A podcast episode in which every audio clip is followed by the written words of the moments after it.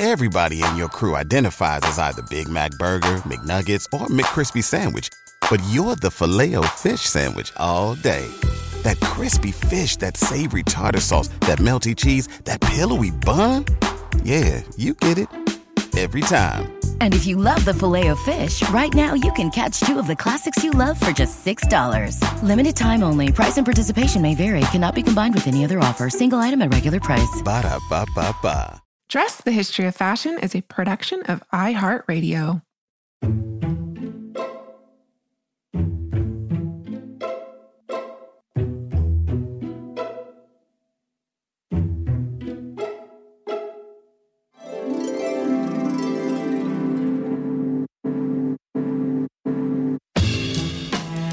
Over 7 billion people in the world, we all have one thing in common. Every day, we all get dressed. Welcome to Dressed, the History of Fashion, a podcast where we explore the who, what, when of why we wear. We are fashion historians and your hosts, April Callahan. and Cassidy Zachary. Today, we are pleased to welcome past dressed guest, Dr. Benjamin Wild, back to the show. Ben, for those who might need a little refresher, well, he joined us for a very special Halloween episode last season with Lucy Clayton. Together, they are the wildly, and yes, that is a pun, and I'm going with it, wildly entertaining and knowledgeable co hosts of the wonderful podcast Dress Fancy, on which they discuss all facets of fancy dress, what we call in America costume. So, Ben is here today to discuss his recently published book, Carnival to Catwalk Global Reflections on Fancy Dress Costume. Ben and Lucy joined us to discuss the fascinating history behind the tradition of dressing up for Halloween. And I would wager that many people really associate the act and art of dressing up in costume with these certain sorts of occasions. However, as we will discover in our conversation with Ben today, fancy dress really transcends any such narrow categorization and definition. Just how he defines fancy dress, as well as how he critically analyzes its use in different case studies throughout history and around the globe, just may change how you, dress listeners, also understand the incredible importance of fancy dress costume to performative identity expression. Yeah, it definitely changed how I look at it for sure. And I also want to provide one small note, dress listeners, because Ben and I actually recorded this episode a few months back in the beginning of April. So please excuse it if some of our comments feel a bit outdated, especially in relation to current events and the state of the world in relationship to COVID 19. Without further ado, Ben, welcome back to the show. Ben, welcome back to Dressed. It's such a pleasure to have you here with us today. Thank you, Cassidy. It is lovely to be with you. So, you're back to talk to us about your new book, Carnival to Catwalk Global Reflections on Fancy Dress Costume. Can you give us a little refresher on how you define fancy dress? You're very clear and specific with your definition of what fancy dress is and what it is not. No, sure. And I think I remember when we had the conversation um, last year that this idea of sort of nomenclature terms is really important because and indeed, I suppose in, in, terms of writing this book, wrangling with the definition, wrangling with with what we think of with um, fancy dress costume was probably one of the more difficult aspects because if we think about fancy dress costume, just saying that term, we all have, however painfully or, or, or joyfully, an image that probably comes into our mind. But if we then try and put that into words, and in the case of, of a book, uh, try and think of a definition that is applicable to many different iterations of fancy dress, that becomes a bit more a bit more difficult. Um, I think even that idea of talking about fancy dress costume bears out some of those problems because if this were a book that I had written solely for an English audience, then I could just say fancy dress. Right. But in terms of an American audience, particularly, I think that suffix costume is important because, as I think we may have said before, the idea of fancy dress can mean that you're sort of suited or, or that you're just looking really, really smart. So I think that was that was one issue. I think another point is is worth saying that the idea of fancy dress or fancy dress costume doesn't really exist in other languages. There's no sort of direct equivalent in French, in, in, in German, or in Italian. and indeed in other parts of the world, some of the terms that we might most readily associate with fancy dress, masks, for example. Um, again, not every um, language has a term or a single term for, for those um, elements. So this was really tough. And I'm expecting a, a, whole host of sympathy from your, your listeners in terms of my, my, my, quandary. But in terms of how I ended up defining it for the book, I, I came up with the, the following, which I, will just read and then kind of pick apart what, what I was aiming for. So I describe fancy dress as a performative form of dress, imaginative and incongruous, that is worn for a discrete occasion and limited time, that disrupts the place of the individual within the social and political relationship of a specific community. Now that sounds a bit of a mouthful and, and maybe sort of divorces us a long way from the kind of fun and excitement of a fancy dress. But I, I really wanted to try and think of a, a, a, term, a series of descriptors that would apply as equally to the sort of child's fancy dress party, to street protests that we have seen increasingly across the world, um, to the sort of elite balls of the past and, and also continuing into the present as well. And I think for me, that idea of um, it being incongruous. So it's the circumstances in which an item of dress is being worn, not simply and solely it being imaginative or creative. Because if you take, for example, a doctor's white coat, um, if we're in the doctor's surgery, then him, her wearing the white coat is completely acceptable and what we would expect.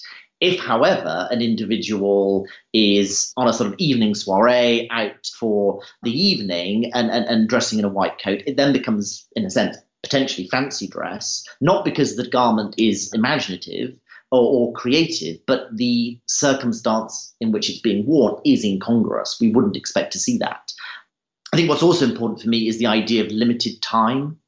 We can wear maybe creative, um, non normative, perhaps items of dress, but if we do that habitually, I then think we're maybe moving into style or fashion. I think what denotes fancy dress for me is something that is very much for a specific period that is often set apart socially, politically from our, our daily routines. And again, is unexpected within whichever community that dress is worn, whether it's our friend network or whether it's a, a, kind of town gathering.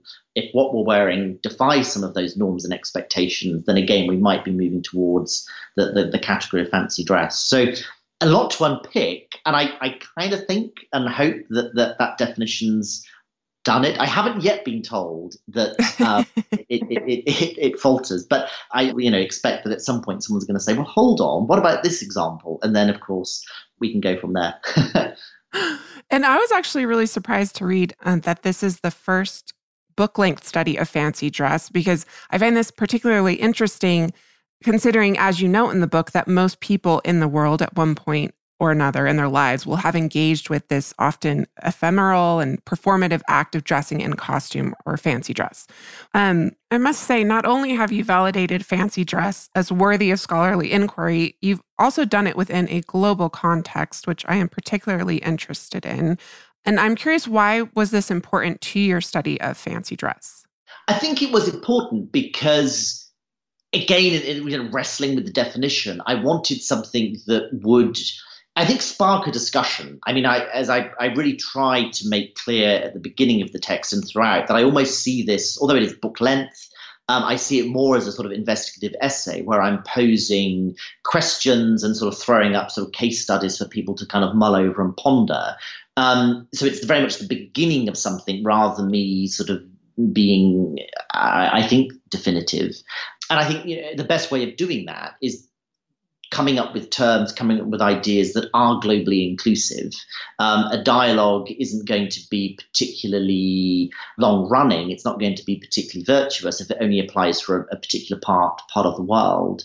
I also think it, it, it's quite stimulating, and again, from an academic point of view, but also I think, I think from a just a sort of general investigative point of view, extraordinary again just to think about how this thing, this sartorial form, is just so culturally prevalent. And although I sort of went into the book believing that and, and had already selected global studies that I wanted to include, I think, as always, but I suppose any long project, it, it's only through working on it that you just think, wow, this is just so pervasive. And I think for the book not to have tried, I mean, how well I do it is for other people to decide, but for it not to have grappled with that, I think would have been would have been challenging. But I also think that idea of a global perspective is so important because when we think about fancy dress as it's relayed in the media today, it's often caught up with ideas of cultural appropriation and decolonization. And I and I wanted, I think, to be able to speak to some of those issues and, and, and problems. And again, by thinking about fancy dress in a global context and the cultural exchanges that have given rise to fancy dress, I, I hope I could, um, in some ways, contribute to that. And one of the elements of fancy dress that you do find in cultures around the world is the mask. The mask, it makes repeated appearances throughout your book, and it is perhaps one of the oldest forms of fancy dress, but it's also one of the most controversial because of its, you know, it has these subversive qualities and this ability to hide a person's identity. I'm can you please tell us about the significance of this seemingly innocuous face covering historically and around the world? I mean, that's kind of a tall order and a big question, but maybe as it pertains to your book. I shall rise to your challenge. Um, no, I, I, think you're right. I mean, when we do think of fancy dress, and probably if we were all personally to reflect on our first forms of dressing up, there was probably some sort of masked element, right? In the sense that we maybe think about sort of superheroes and whether we latch onto um, a sort of She-Ra or Batman or whatever it might be, that the the eye concealing, the, the sort of um, top half of the face concealment is, is often a, is often a feature. But I think for me, what is so interesting about the mask is that it is deeply paradoxical in the sense that a mask really doesn't disguise you. In any scenario that you wear the mask, you are making yourself much more conspicuous. Even if you, you know, let's say you, you rob a bank and you've got a mask on, um, that, that's making you more conspicuous. The fact right. that you're, you're robbing a bank is quite conspicuous as an activity in itself. But, you know, you're, you're not um, deflecting from your identity. You're actually saying, almost, look at me. You're concealing a conventional identity, but I, I, think you're drawing more attention to yourself. But I think here's the paradox. Although you may be asked for a mask drawing more attention to yourself, you are nonetheless creating a distance you're creating a physical distance because people can't see the real you. You literally have a barrier over your eyes or your entire face. So there's that physical distance.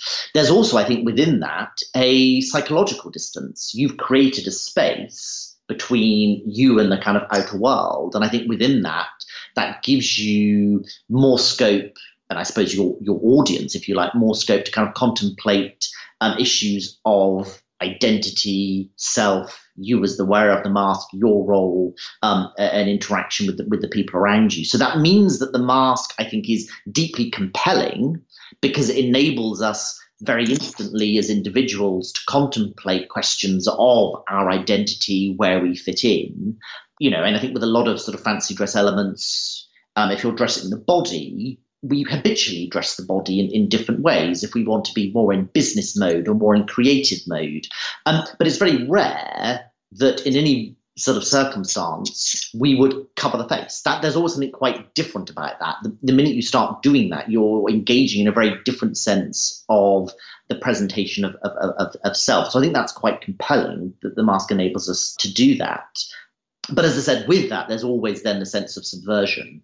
And although, as we've said, fancy dress is, is culturally pervasive, often some of the very earliest accounts that, that we can have access to of fancy dress, when it's been made into, or made it rather into the written record, it's often in the written record of legislators and lawmakers, and also naysayers who bemoan and criticize and express concern about people who are covering their faces because it's that idea that if in public you are concealing yourself in some form, what are you up to?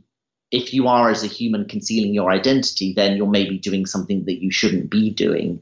Um, and so, some of the kind of most coherent accounts of fancy dress costume, not necessarily the earliest, but some of the, the, the kind of earliest coherent and, and fullest descriptions of, of, of, fancy dress come, for example, from the late Middle Ages, early modern period, where you have discussions of laws or indeed surviving law codes which prohibit the wearing of fancy dress in in public. And of course, those um, laws and stipulations still agree, um, still exist rather in certain parts of the United States where you can't wear masks, face coverings beyond sort of carnival time and, and, and Mardi Gras, for example. So I think yes, that the mask is prevalent because it's through that more than any, I think, other single item of, of fancy dress or, or, or, or body adornment that we can enter into this sort of liminal space where we can play with, challenge ideas of identity. And I think, you know, to make it, I suppose, a, a contemporary link, you know, if we're thinking about the world as today with this extraordinary situation of the coronavirus, many, many governments around the world have urged their citizens to remain at home. It's almost impossible to physically enforce that with um, police and, and, and legal authorities. It's reliant on a sense of cooperation. And that's often how government and social interactions work. They rely on cooperation between the rulers and the ruled. Wearing a mask, I think, challenges that because it's the rulers, or perhaps even sometimes the ruled, who are, by wearing the mask, almost absolving themselves of that that link in the chain. They're stepping out, and I think that's why a mask is fun to wear, but it can also be really quite frightening. And I have to ask Ben because we are in the middle of COVID all around the world. All of us are dealing with COVID, and we are all now wearing face masks. So I'm hoping you can talk just a little bit about its new significance in the age of COVID 19. Sure, and I, and I think you're right. We have seen a, a, a enormous sort of transformation um, in terms of how we interact, both obviously online, but um, when we do venture out into the, the real world, back onto the streets, you know, we're seeing people, in a sense, with half of their faces at least covered by these um, face masks. And I think that does make interactions um, very, very difficult and in some ways quite quite challenging because um, in the UK, at least, I don't know whether this was the same for America, you have sort of scenarios where, particularly in hospitals, the medical professionals are wearing face masks and, and maybe other forms of, of head covering. Um, and what they're finding, as indeed I think a lot of us are in our daily interactions too, is that's quite intimidating the face is very expressive. I'm certainly always told that I have very expressive eyebrows. um, and um, you know when you cover them um, the face even if it is sort of the mouth and, and, the eyebrows and eyes are still still recognizable you are sort of obfuscating that process of of human um, interaction. And i think in, in a real world scenario that's exacerbated by the fact that we have to keep a, a physical distance as well. So i think it's bringing a sense of a sort of artificiality to our interactions. It's also i think creating a sense of um, unease. It's maybe making us be more conscious about our physical um, interactions. And I think, you know, as I was saying with regards to the the mask, that the in general these ideas of different layers creating a sort of physical distance and psychological distance. Um, you know, the, the face mask is, is is most certainly, I think, doing that too.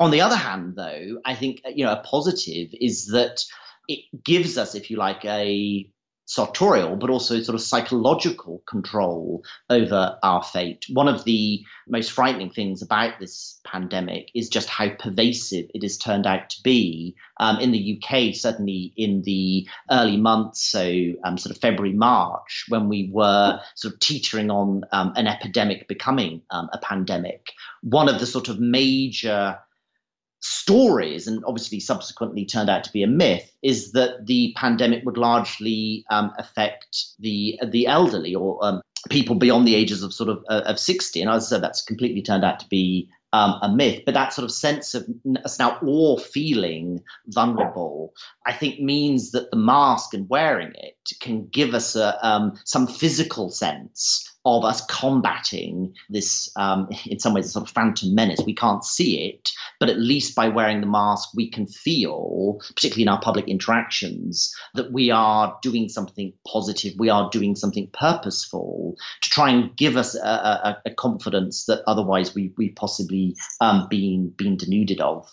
But I think it's also interesting, um, just sort of briefly to reflect that aside from the the face mask um, itself, I think this whole pandemic has brought new attention to the the human the human face and the the human head. I mean, in terms of um, Zoom or, or, Skype meetings that we're now probably all um, sort of sick to death of. Um, but it, it's really only our, our, upper bodies that are, are visible in those in those meetings. And so um, I sort of know sort of stories in the UK where people have decided that they're going to wear in each of their different online meetings a different form of, of headwear to try and give a sense of, of, of, of joy and, and to make those meetings ever so slightly bearable. So again, um, the hat that had perhaps largely sort of passed out of fashion, now in a sense finding um, a new role, new discussions as well, and a lot of stuff on social media about sort of cosmetic tips and things like that.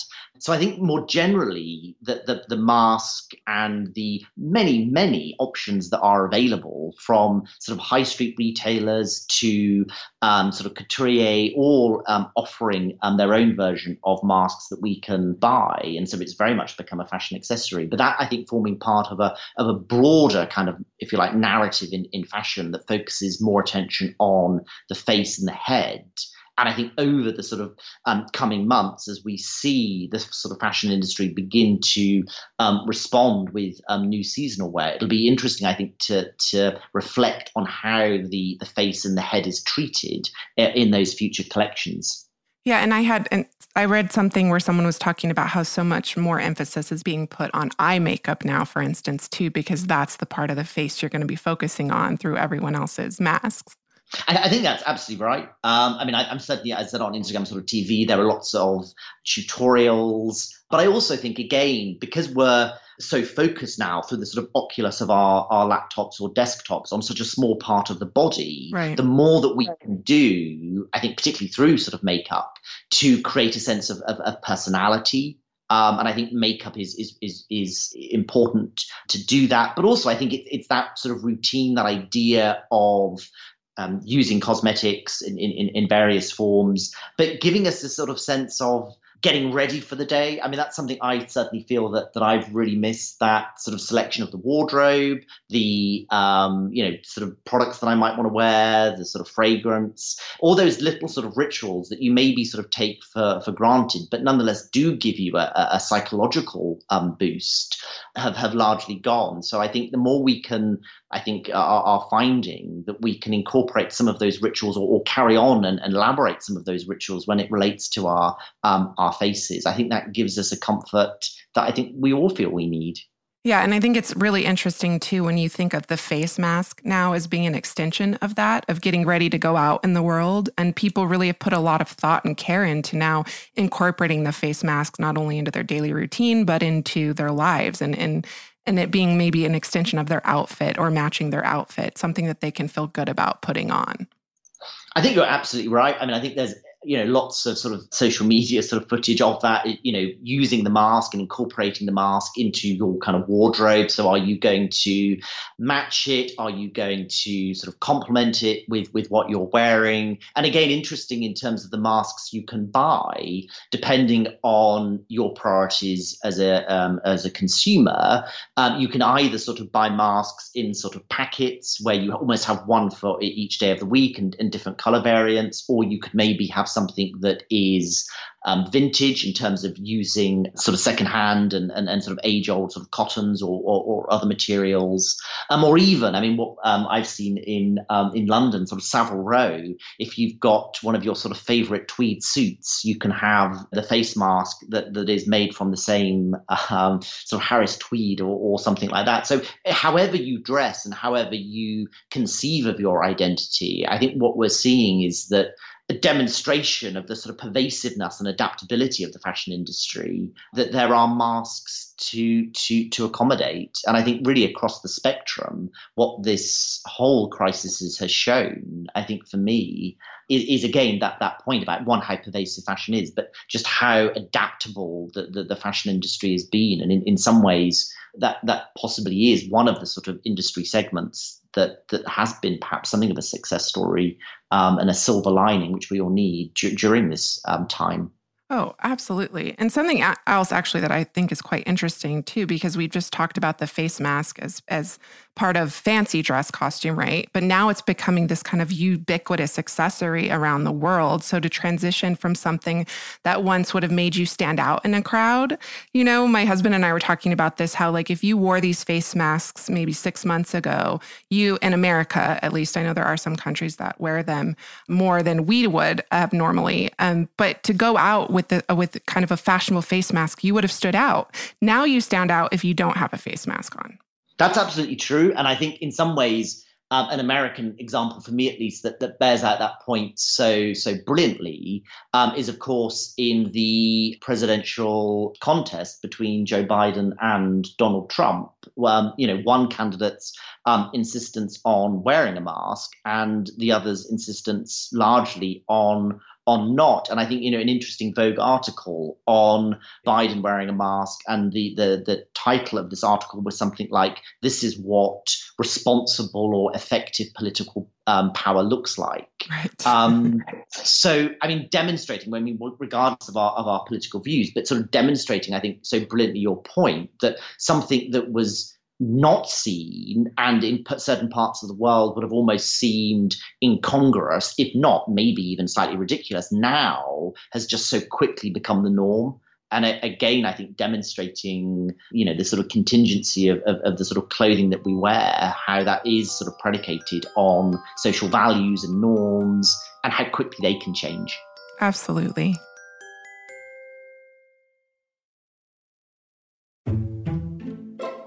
Your book is chock full of fascinating case studies that really demonstrate the various ways that fancy dress has been employed throughout history and across various cultures around the world.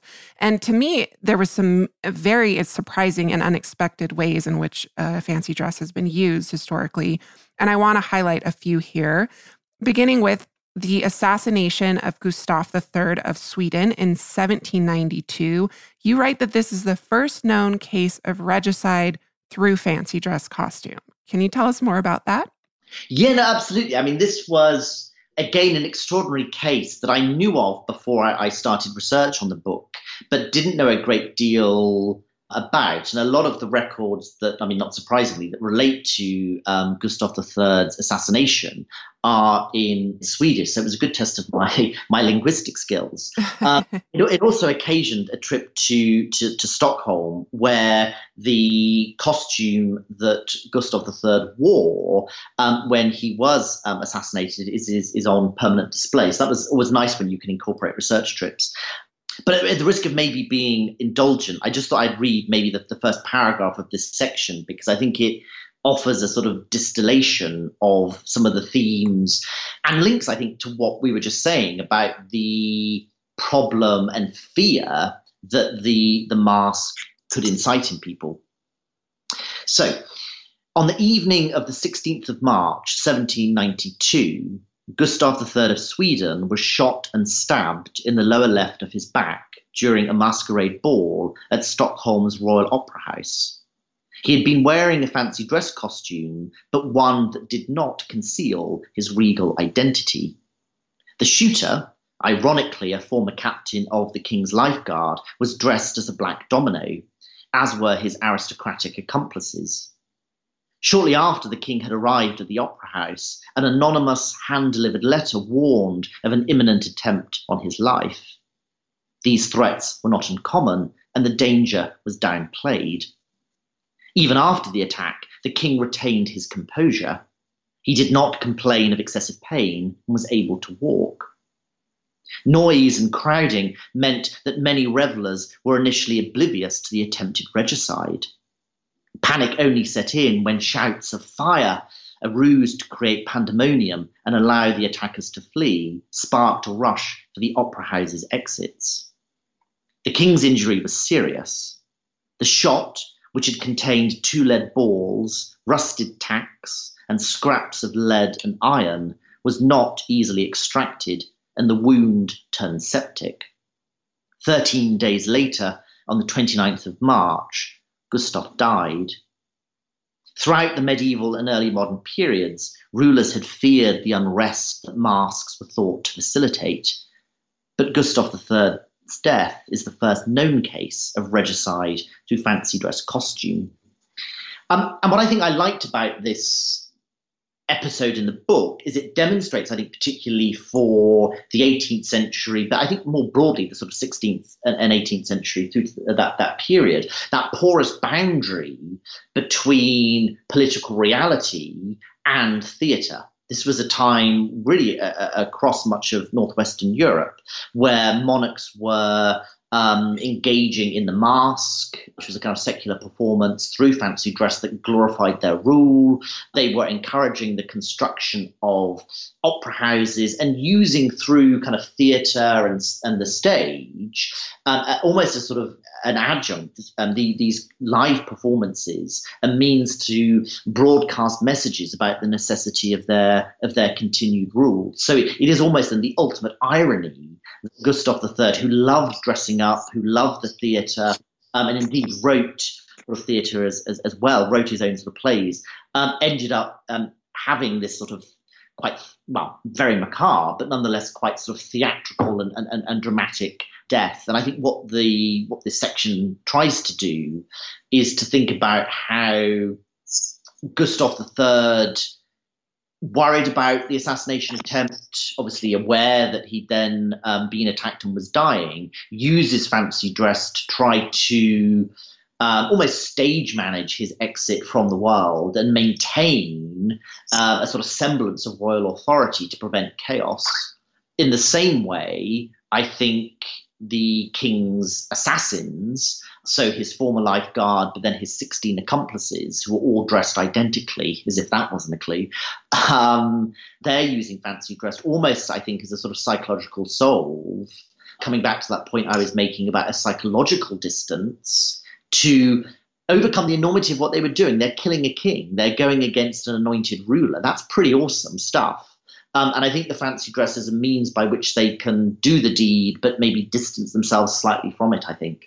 And when you say they were dressed as dominoes, can you clarify what that is for people who might not know? Yeah, so a, a domino um, costume um, consists largely of a black costume, um, although there could be um, variants, but mainly black. And it would be a covering over the top half of the face, so covering the eyes, it would then usually be with a black tricorn hat, sometimes with a feather, sometimes not. And it would then be a long flowing black cape um, over the, the shoulders. Sometimes it's referred to as a sort of Venetian costume. It, it's probably a, a look that we might most readily see in contemporary photographs or historic illustrations of what costumes revel- costume revelers would have worn at the Venetian carnival. So it, it almost, I suppose, your kind of fancy dress costume 101. It, it's your basic fancy dress. And I love that you talk about the king's aestheticism of politics, which is something I've never really considered. He orchestrated, as you said, um, kind of this very theatrical, performative exit of his life, quite frankly. He maintained his levee or his um, morning ceremonies um, I guess you can see this illustrated in the film Marie Antoinette um, quite well, where people kind of come in in the morning and help you get dressed, essentially. And he maintained that even while he was dying, correct? No, absolutely. And I think it is that sort of the importance of quite literally keeping up appearances, because I think that helps maintain the order of governance you know, this was still a period where you would very much look to your monarch as the sort of lodestar uh, uh, and the sort of talismanic figure. So if the monarch is in a, in a, a poor um, sort of poor health or making absurd decisions or is a tyrant, that obviously is going to massively destabilize the political situation in the country. So if the monarch is sort of carrying on as normal as much as he can um, with his injuries, I think that helps maintain that sense of order against what I suppose is a sort of act of domestic terrorism. But I think it's also a way and this is what I try to explore in the section of, of, of Gustav and his own, if you like, psychology, trying to deal with this um, awesome and awful attack on his being, his personal being, but also his anointed being as a monarch, knowing probably that the end is nigh, that he can't do anything about it. But so adopting then this persona enables him to almost slightly distance himself from the, the fears that almost certainly he would be uh, would be feeling. So this kind of disproves the frivolity and fun uh, that is often associated with fancy dress, really showing that fancy dress can be imbued with so much more. Um, and case in point, you have an entire section in your book dedicated to the use of fancy dress as employed by the Ku Klux Klan in America, which is not a relationship I otherwise would have made uh, prior to this book, but it's a very powerful one. In what ways did members of the Klan use costume to support a fancy dress costume specifically to support their white supremacist agenda? I, th- I, think you're right. I mean, I think this was the section of the, or one of the sections of the book that I think for me was most challenging, but I think also in terms of its reception, I knew might be the most challenging. And I think the first thing to say is that I'm talking about the Ku Klux Klan during its first iteration, so during the Restoration era and Reconstruction era, so from about sort of 1866 through to 1871. And it was during this period after the Civil War and still political um, unity in, in, some way, some ways um, yet to sort of be fully achieved. That we have the sort of Klan emerging. I think that the Klan is is drawing on existing traditions of performance to fulfill its segregationist agenda. So it's drawing on traditions of minstrelsy, of the carnivalesque, of the circus. And again, I think it's using that sense of of otherness, the incongruous, um, in some ways to frighten the black families, individuals that they're terrorizing at night. We have these very vivid descriptions of costumes that will have large fangs, that will have horns. Um, and that clearly, when these attacks are taking place at night, it is about trying to disorientate, to drive fear into the hearts of these individuals. Um, there's also stories in accounts that survive of Klan members either playing music or making animal-esque noises. Again, if we're thinking of sort of different senses, you've got almost like a visual overload. You've then got the noise as well, so a sense of confusion. Bearing in mind that this is taking place after you've been sort of quite literally, in some instances, snatched out of your bed. So it's all very sort of dizzying and and and and um, and, and frightening. So I think that it's the visual, it's it's the shock, it's the fear that the, the, the costumes instill. But I think what I tried to do in the book is move that dialogue kind of perhaps forward a bit and also suggest that it's about the Klan members themselves trying, you know, and, and some of them very much aware of, of, of, you know, the fear that they're instilling and, and, and having sort of quandaries with that. It's again this idea of costume as psychological soul. By dressing as something other, it creates in some ways a shield through which they can undertake night after night, in some instances, these really quite barbaric acts against people that they they otherwise would know. I mean, that's one thing that I think looking through a lot of the accounts and documentation that were recorded um, of Klan attacks, and this is a point that other scholars have noted as well, is that often black victims were able to identify their white assailants because they lived in the same community. And, and sometimes you have descriptions of uh, the black victims being able to identify specific individuals because of their clothes, clothes that are being worn underneath the costume so you get this, um, you know, sort of almost different levels of identity. You know, a Klan member, you know, wearing their conventional daily garb, and then over that, they're then wearing this sort of gruesome, fearsome sort of visage um, as they um, undertake their, their their acts of terrorism. And I think that's particularly interesting and, and, and, challenging from a sort of analytical point of view when you have instances of Klan members during this period dressing male Klan members dressing as women and that I think again is quite interesting when we think about what what's going on here um, in terms of visually that sort of destabilizing.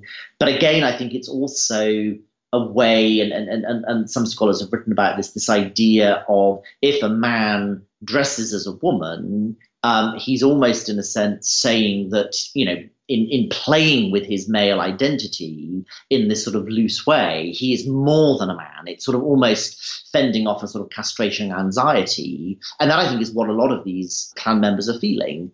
Um, their role has been displaced by the Civil War, a civil war in which a not significant member, a number of um, women did participate, and some women did fight in the um, Civil War because they knew that men who they thought should have been didn't. Um, so there's maybe a sense of emasculation there, or at least an awareness that, that, that women can have social roles, active roles in society just as much as men can. But I think also, of course, the displacement through the recognition, gradual recognition, that um, black people's sort of rights to property, etc., voting, are increasingly being recognized after the um, Civil War. So I think, you know, again, by sort of denigrating black people, by even sort of denigrating women to an extent, by taking their costume, it's a way of perhaps a bit like Gustav third, trying to use costume to mediate some of the sort of vortex of emotions and challenges that these individuals are feeling, but just cannot cope with. Yeah, and I think our listeners have probably gleaned that this what you're talking about is fancy dress costume, not to be confused with the white hooded uniform that we often associate with the Ku Klux Klan, that kind of pointed hood and robe. That I was actually surprised to learn in your book. It was inspired by D.W. Griffiths, or it's thought to be inspired by his 1916 movie Birth of a Nation. So, film influencing what the Klan wore in the 20th century. But you also write that it's thought that uh, Griffiths' mother sewed these kind of makeshift costumes during the Reconstruction era, which I found very interesting. Yeah, I mean, I think that's something that um, Elaine Frantz Parsons has, has sort of elucidated as, as, well in her work on the Klan. But I think you're right. The reason when we then have eh, the Klan existing in its second form from 1915, its refounding in 1915, why is it then that we, as you say, have the conical hats and, and the uniforms, I think, it is very much, I think, inspired by this film, Birth of a Nation. But I think it's also born of the realization that wearing the costumes, which are more akin to fancy dress during the Reconstruction era in the 19th century, are problematic.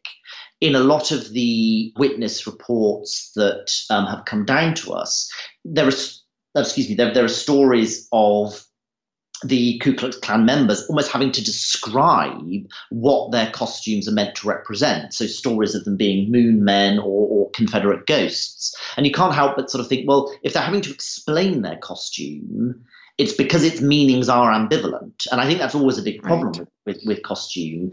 It, it, it's going to be perceived by different people in different ways. Almost certainly, the Klan's costume during the Reconstruction era is about fear but that can be picked apart and, and, understood still in very different ways. If, however, we go to the 20th century with the predominantly white uniform, if you like, that is much um, less ambiguous. It promotes more, if you like, a sort of corporate image, which all members of the Klan, Klan would conform to.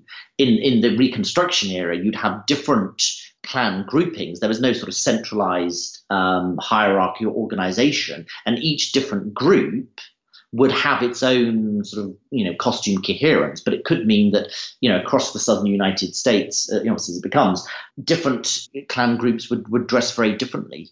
It's absolutely fascinating and something like I said I never considered before reading your book. I did not know about these early Ku Klux Klan uh, 19th century uh, costumes and um, and kind of their I mean, they're really using, or this is kind of their early experiments with using fancy dress costume, right, as part of their political um, agenda and something that becomes codified in the 20th century. So, as you've demonstrated, fancy dress costume can both conceal and reveal. Uh, in Germany, in the aftermath of World War I, fancy dress costume takes on special significance to a particular group of ostracized individuals. And you talk about gay men and lesbian women. Can you tell us about the homosexual balls of post war Wilhelmine and Weimar era Berlin, Germany? Sure. I mean, I think we may be, I suppose, as as um, kind of people aware of, of, of, some of this, if we're familiar with the writings of the um, British author Christopher Isherwood and his series of so-called Berlin novels, and they document the period when um, Isherwood lived in Berlin in the late 1920s, before the global depression. You've also got accounts of another Englishman, um, Stephen Tennant, who again lives in um, in Germany, in Hamburg, if I remember rightly, um, during the 1920s. Um, and a lot of these fictional accounts, although they do contain a kind of kernel of truth, a lot of these fictional accounts do talk about the sort of um, evening shenanigans when these authors would go to Berlin's, and it was predominantly Berlin, but would go to um, sort of seedy nightclubs and um, sort of burlesque performances, um, cabaret, and where fancy dress would, would feature. And I was really interested in this because, again, I think it deals with notions of identity. And I think, particularly in Germany, obviously its defeat after the First World War, um, which ends in 1918. We also have to remember, though, that this is still a very young country. Germany only comes into existence in 1871. Before that, the, the territory that is Germany is, is, is different states. So it, it's a young country, it's a very ambitious country, led by Kaiser Wilhelm II. And so the defeat in 1918 prompts a whole kind of soul searching within the country through different social levels. So everyone, I think, in the sort of interwar period um, is in the sort of topsy sort of turvy existence. But I think what that means is that individuals who would have perhaps been marginalized in ordinary circumstances now even more so are feeling um, put upon and, and, and forced to live at the periphery of society. And I think that's particularly applicable for homosexual people within Germany's cities and, and, other parts of the country, but cities more so is where they tend to tend to live. So at this time, homosexuality is illegal, as it is in most parts of the world. But because of the sort of political and social chaos in Germany after the First World War, um, it means that there's perhaps a bit more license, a, a bit more of an opportunity, perhaps, for people to express themselves in sort of evening gatherings, uh, etc. And that's why I think for people like Christopher Isherwood from Britain, um, why Berlin becomes becomes a, a, a draw. And what essentially happens is that you have a network of homosexual individuals who advertise by sort of word of mouth and sort of um, surreptitious sort of um, contacting of, of friends, etc., balls that would then take place, sometimes involving up to 800 people. And the theme would be fancy dress. And this would be a moment where these individuals who are persecuted, these individuals who are living a life that the state would regard as illegal, can have a moment of, of escape. And again, I think it's that idea of costuming here is almost a sense of, of, of, world making. The commission of a fancy dress, the making of a fancy dress, the preparation for these balls would be something to look forward to it would be something that would give these individuals a strength and support, which is not necessarily provided by the society, certainly the government um, around them. And so I, I think for me, this uh, sort of section in the book is one of extreme adversity that these individuals are facing, but also I think the hope that can be provided um, in the sense that if the examples of Gustav III of Sweden and the Ku Klux Klan show how perhaps fancy dress can be worn to insulate people to perpetrate harm or even evil against one another. I think what for me this example shows, the homosexual balls in Weimar and before that Wilhelmine Germany, is the way that fancy dress can give and instill in people a sense of of hope um, that they can explore through the medium of fancy dress an alternative reality, a reality in this context where they are accepted. Right. And I think you write something like the private selves that need public acknowledgement. And this was really a special place where they could they could get that, even if it was temporary. I think so. I mean, absolutely. I mean, there are moves during this period to repeal legislation that um, prohibited sex acts between men or the simulation of sex acts. And that, that's sort of, I suppose, going on um, at, at, this time period. But um, of course, all of that, the, the, the measures that are made during the Weimar period Germany's new government after the abdication of Kaiser Wilhelm. All of that progress is, of course, halted the minute that Adolf Hitler becomes chancellor in January 1933. Right. That's exactly what I was just going to say. This is such an interesting period to study because of, of the progress that is made. And it's part of the 1920s era. Um, but then, yeah, like you just said, it all comes to a screeching halt by the, in the 1930s.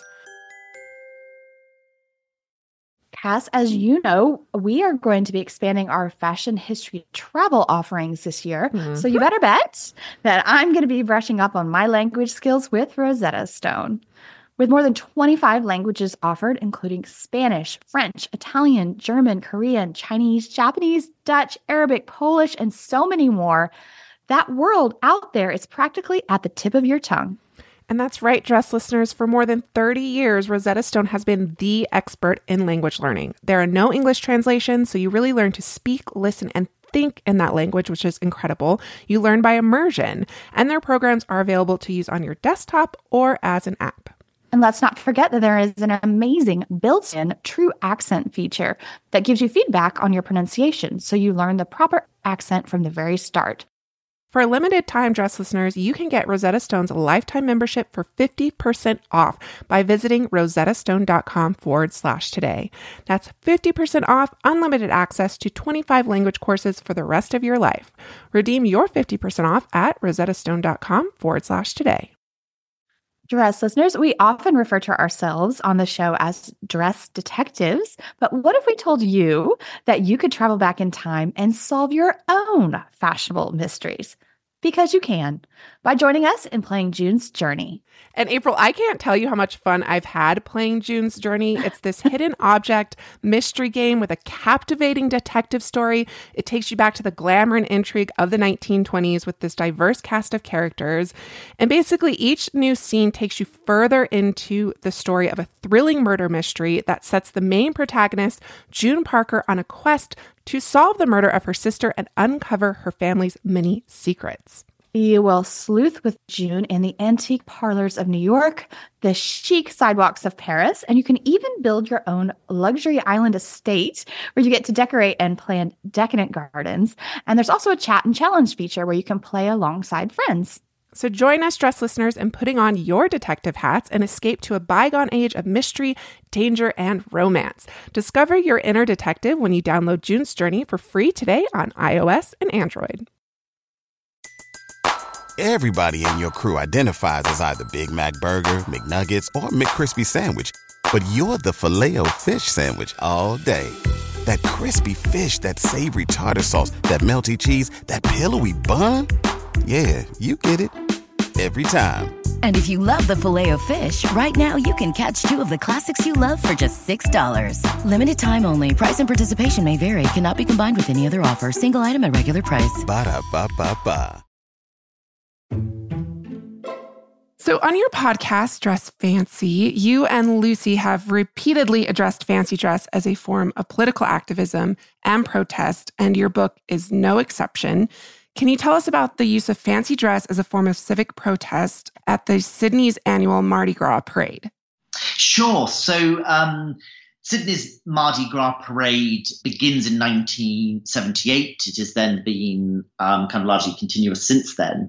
And initially, the event is first held, as I said, in 1978 to commemorate the Stonewall riots in New York and act as a sense of sort of solidarity with a homosexual community in another part of, of the world. But I think what's interesting when I was looking at the example of, of Sydney is the constant debates that organizers had in the first years, the first decade or so of the Sydney Mardi Gras, of the role of a fancy dress and I think there were, there were various concerns here, and, and again reflects on some of the points we, we've mentioned. Some of the organisers wanted um, Sydney's Mardi Gras to include fancy dress on the view, on the basis that it would demonstrate that the homosexual community was not to be feared, that it was inclusive.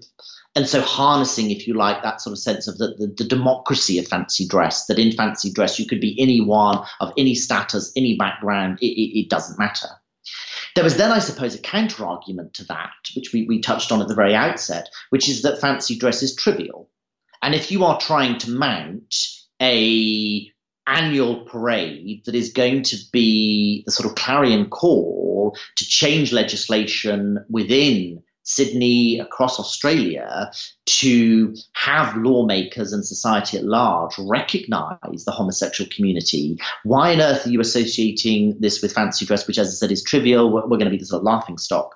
Um, so I think in, in, the first decades of, of, this sort of Mardi Gras parade, there is that sort of tussle, there is that debate between, on the one hand, can fancy dress help us, or actually, on the other hand, is, is fancy dress going to frustrate our cause?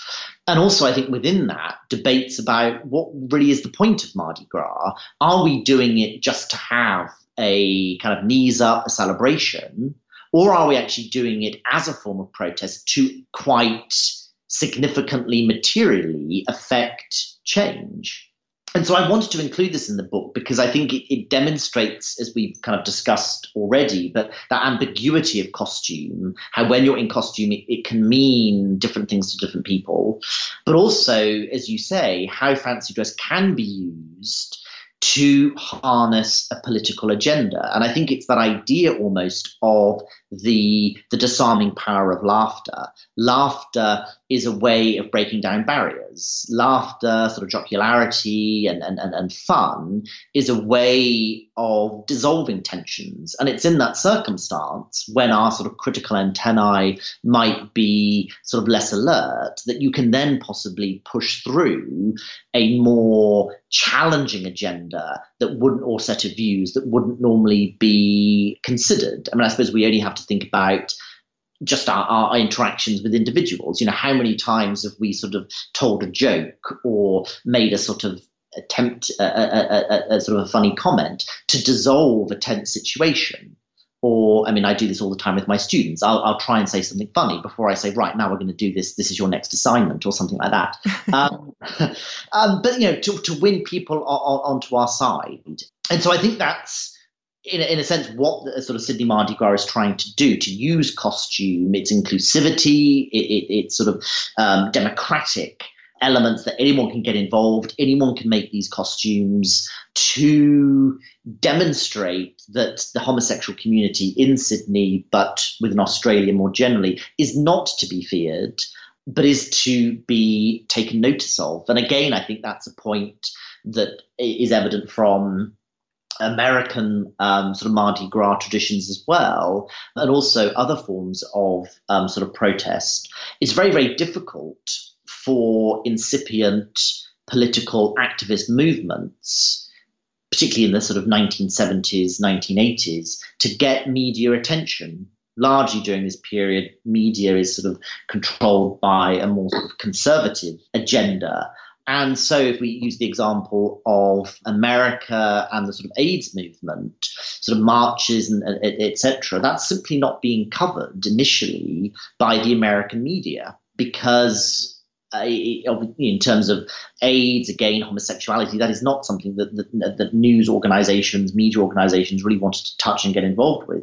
But by staging quite dramatic, and sort of all encompassing, bold street events, this then becomes something that the media can't ignore. And I think if you are going to have a sort of activist agenda, you, you need the, the media to spotlight that. that. That gives you your kind of fuel. And I think, again, we're seeing that in contemporary iterations if we're thinking of, of women's marches um, with the sort of pink pussy hats, etc. You know, you need something that is going to have that element of provocation, so it gets the sort of media networks um, to, to spotlight these events. Um, and when you then see that, those legions of people marching through the streets of, of cities, which increasingly is becoming a sort of common sight um, on our televisions and social media around the world, then you've got uh, uh, you know something that governments, the rulers, if you like, that, that, they cannot ignore. And so, as I said, in a kind of incipient way, in the um, 1970s, 1980s, this is what I think Sydney Mardi Gras is trying to, uh, to, to grapple with. Can we use fancy dress to move our movement forward? Is it going to hinder it? I mean, the conclusion ultimately is that it does advance it.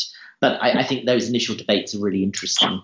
Yeah, in case in point, I just want to read one description that you wrote from the 1983 parade. You write about a bearded man wears a white spotted wedding dress, a costume tiara, and cuffed fingerless lace gloves. In his right hands, he holds a placard decorated with what appears to be a silver tinsel that proclaims in all capitals, It takes balls to be a fairy.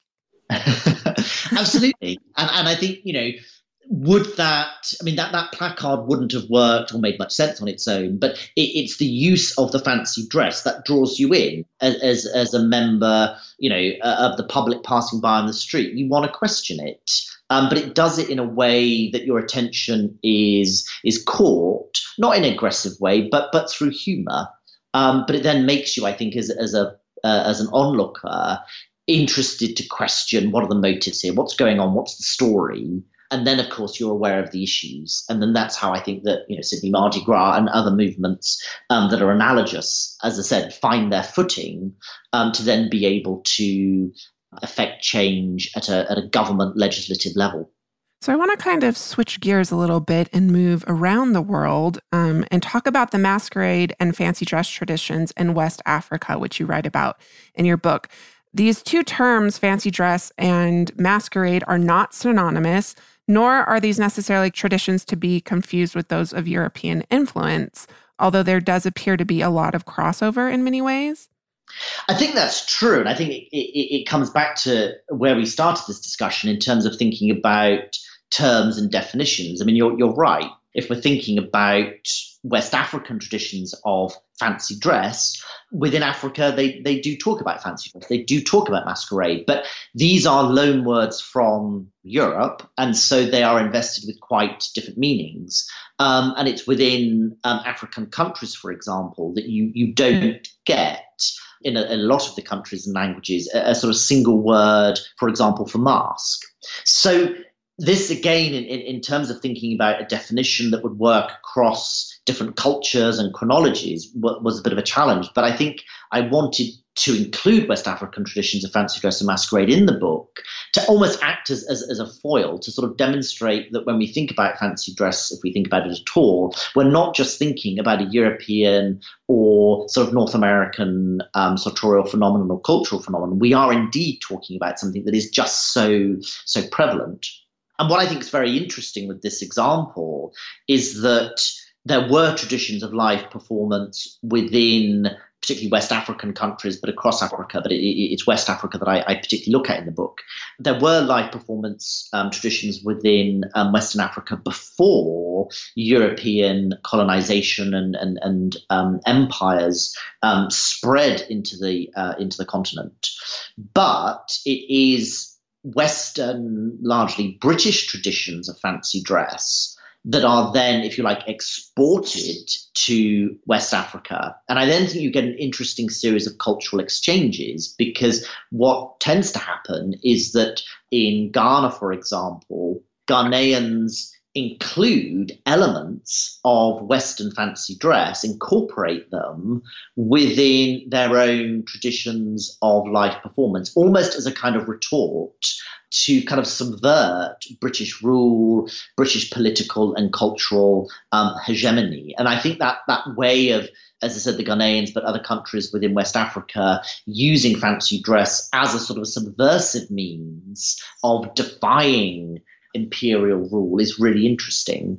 And I think interesting too that when in 1957 Ghana gains its independence of British rule, one of the very first things the new president of an independent Ghana does is to create a um, annual, what becomes an annual fancy dress celebration. And still, this is going on today. It's celebrated at New Year, and it becomes a vehicle through which the country can demonstrate unity and, and, and togetherness. And so that idea of fancy dress within the example of West Africa, Ghana specifically, of being initially a form of resistance to British rule, but then becoming a means socially and politically that it can help to convey messages of an independent Ghana post 1957, um, I thought again was really interesting in helping to demonstrate, as you've suggested, that, that fancy dress can be fun, and oftentimes it is, but it is far from frivolous. Absolutely. And your book is a huge testament to that. So, your book is called Carnival to Catwalk. So, I find it only fitting that we conclude today with a discussion of the role of fancy dress in fashion. How are these two seemingly polarizing displays of dress negotiated on the runway, historically and today? I mean, especially today. I think that's true. I mean, uh, you know, a lot of fashion designers, a lot of brands, a lot of people um, would suggest that you couldn't get further from fashion than, than fancy dress. But what's so interesting and, and just marvelous for the for the publication of the book is how that that is changing very rapidly. I mean, if we just think back to Paris Fashion Week um, this year, you had on the Stella McCartney catwalk models that were dressed head to toe in kind of animal onesies. Um, you know, and, and the message there was tr- sort of demonstrating that um, Stella McCartney as a brand is cognizant, is is aware of animal rights, and and and you know, trying to support and protect those movements and institutions that are looking after animal we- welfare. But again, that was a stunt. It was a stunt that was done harnessing incongruity and laughter to make a very serious point. Um, in the same way, if we think of Moschino, again, Paris, um, they're sort of almost sort of Marie Antoinette themed right. show. I mean, there are lots of sort of fancy dress tropes there.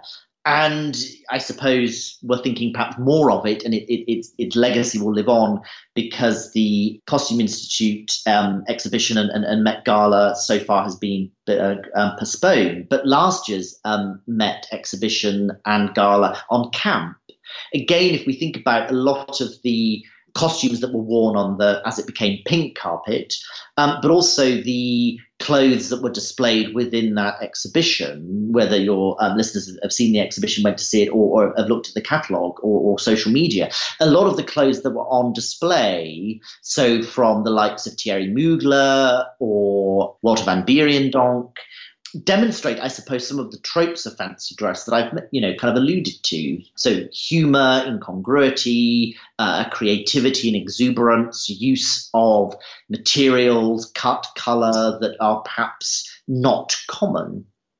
Um, and I think it does chime with a greater sense and a greater awareness from the street in terms of women's marches, etc., that I mentioned, or indeed these fashion houses, that we can use our clothing to voice concerns, um, to voice our ideals at a time when, even before um, coronavirus, I think a lot of people around the world were feeling a sense of, uh, of disconnection politically and, and socially. I think there has been a theme now, and lots of commentators have, have, spoken about it, but of, of widespread sort of malaise. And I think that idea of communicating or non-verbal forms of communication, which again are very democratic, they're very immediate, and that idea of using our own bodies to proclaim our values is so kind of elemental and with that so powerful that I think is why we're seeing that more and why that kind of connection between fashion and fancy dress that might seem very disparate.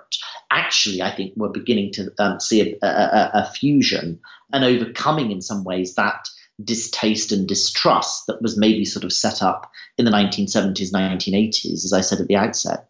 Yeah, and I also wonder if fashion is reacting to contemporary events and kind of acknowledging this, you know, this kind of innate desire to retreat to fantasy as almost like a coping mechanism to deal with kind of what's going on in the world. You know, you mentioned Moschino's collection, Jeremy Scott, and we've talked about this previously on the podcast, was sending women literally dressed as cakes down the runway. and fancy dress, like fashion, it does not exist inside a vacuum. It's constantly in conversation with the world around it. Costume in the time of coronavirus hardly seems appropriate. However, it does feel like it has a place in today's uncertain world. Would you agree with that?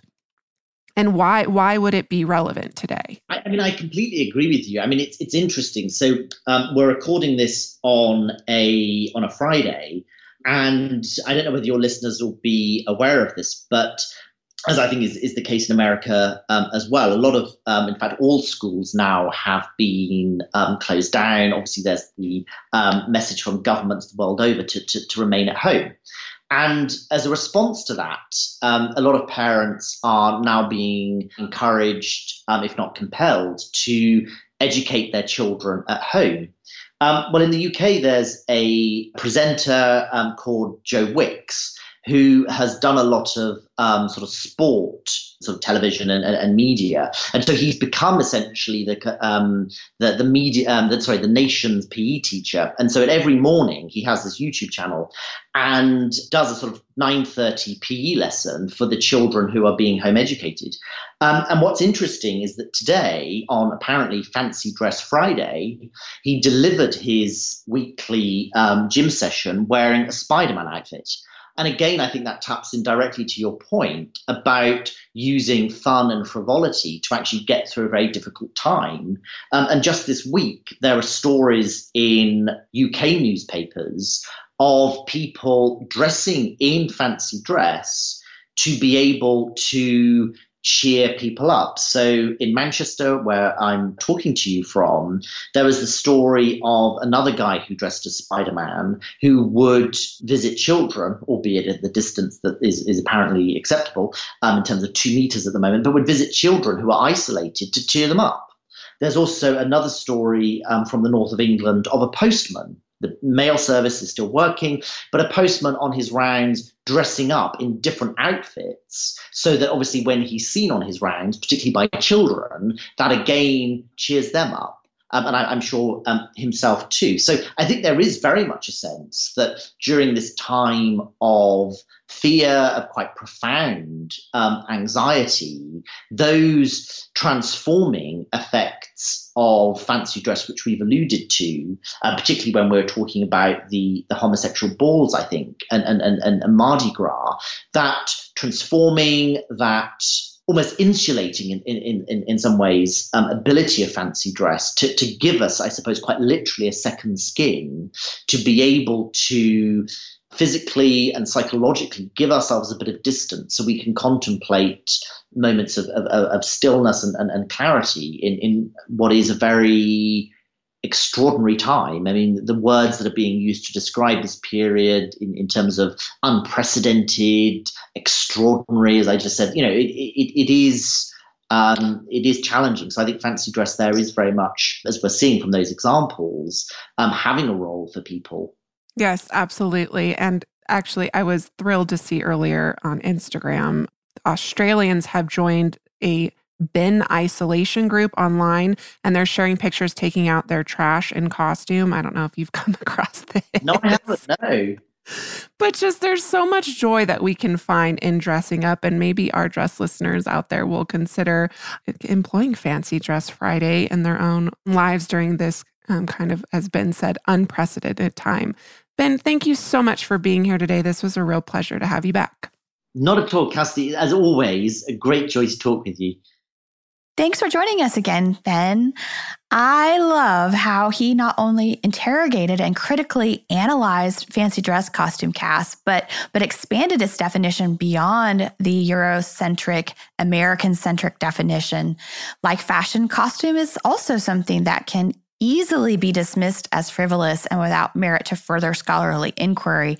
And he's done this really excellent job of disproving those associations. And I never in a million years, you know, would have associated fancy dress costume with the KKK. I did not think that was going to come up today.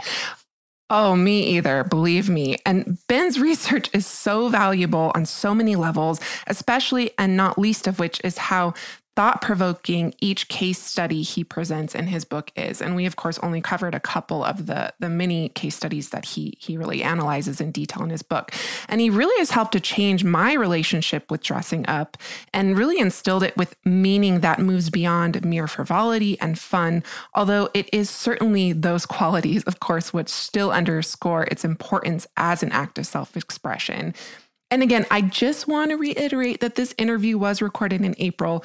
And in light of all that has happened, especially the Black Lives Matter movement, I don't know about you, April, but it's just bizarre to kind of look back and listen to this period when government regulations were just being put into place and the world was scrambling to pivot and adjust. It feels like an entirely different time. Yeah. I mean, none of us really knew what to expect. Toilet Gate feels like another time and place. Like it feels Toilet like paper ages gate. ago. yeah. oh, thank you, Toilet Paper Gate. Yeah. Um, I would say it's much harder now than you know than then to consider using fancy dress as a form of escapism but i would argue perhaps that it's more important now than ever too we need we still need very much need that aspect of our lives Yes, for sure. And on that note, Dressed listeners, may you consider the value of costuming in quarantine next time you get dressed. Remember to tune in this Thursday for our mini-sode. We love hearing from you, so if you would like to email us, please do so at dressed at iheartmedia.com.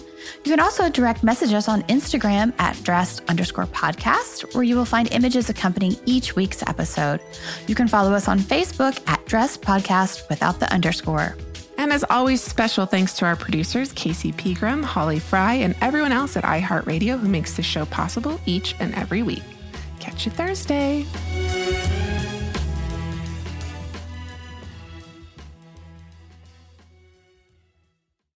Dressed the History of Fashion is a production of iHeartRadio. For more podcasts from iHeartRadio, visit the iHeartRadio app, Apple Podcasts, or wherever else you listen to your favorite shows. Everybody in your crew identifies as either Big Mac Burger, McNuggets, or McCrispy Sandwich. But you're the Filet-O-Fish Sandwich all day. That crispy fish, that savory tartar sauce, that melty cheese, that pillowy bun. Yeah, you get it. Every time. And if you love the Filet-O-Fish, right now you can catch two of the classics you love for just $6. Limited time only. Price and participation may vary. Cannot be combined with any other offer. Single item at regular price. Ba-da-ba-ba-ba.